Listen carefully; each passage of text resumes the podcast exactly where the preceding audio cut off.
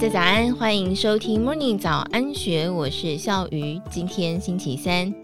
前面板一哥友达总经理陈来助在2013年卸任之后，一直投入企业二代大学，还有台湾数位企业总会、青年创业辅导，以及外界知晓的凤梨酥名牌为热山丘工作。2021年3月份，他在竹北成立了台湾钙钛矿公司，新任董事长，投入第三代太阳能电池技术的研发以及量产，也就是与公司同名的钙钛矿电池。2022年11月份，国立清华大学校长高维源与台塑公司董事长林建南签约成立台塑清华联合研发中心，全面展开人工智慧、环保制程、新型材料、绿色能源等多项的研发合作，协助台塑研发对地球更加友善的环保制程、更具有竞争力产品。研发项目之一就是新一代的太阳能电池钙钛矿。什么是钙钛矿电池？它跟现有的太阳能电池有哪里不同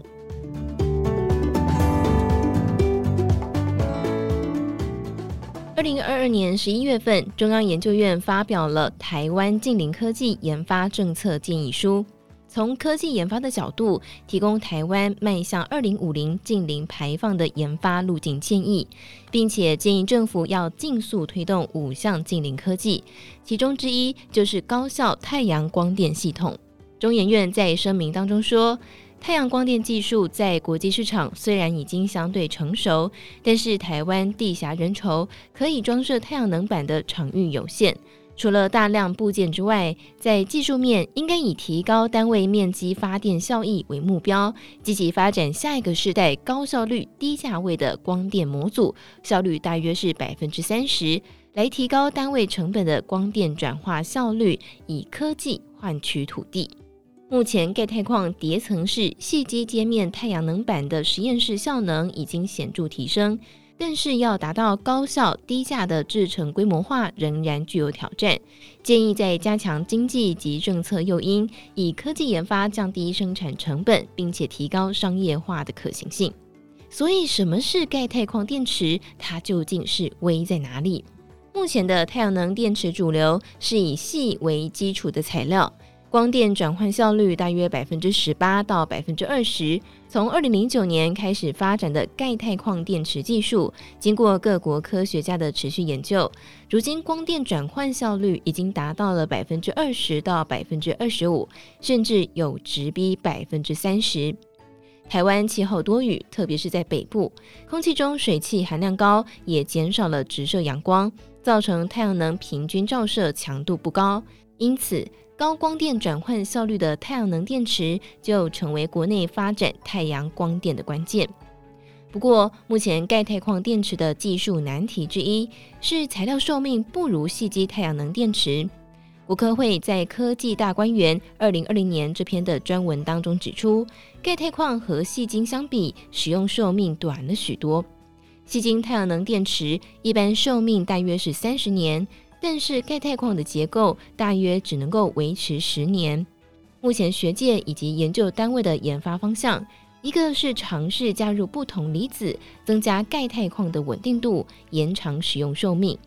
第二是尝试把钙钛矿跟矽晶叠起来，达到更高的光电转换效率。《今周刊》在2022年8月份曾经报道，陈来助近几年协助国内设备商勤友光电转型有成之后，2021年勤友将2套设备出货给全球首家量产第3代太阳能电池，也就是台湾的钙钛矿公司。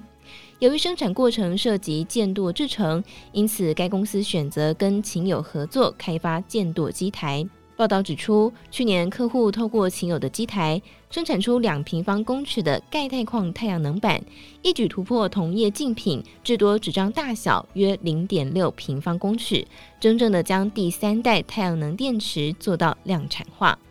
根据台湾钙钛矿公司官方网站，第3代太阳能电池跟前代最大不同在于制程当中导入有机物跟奈米科技。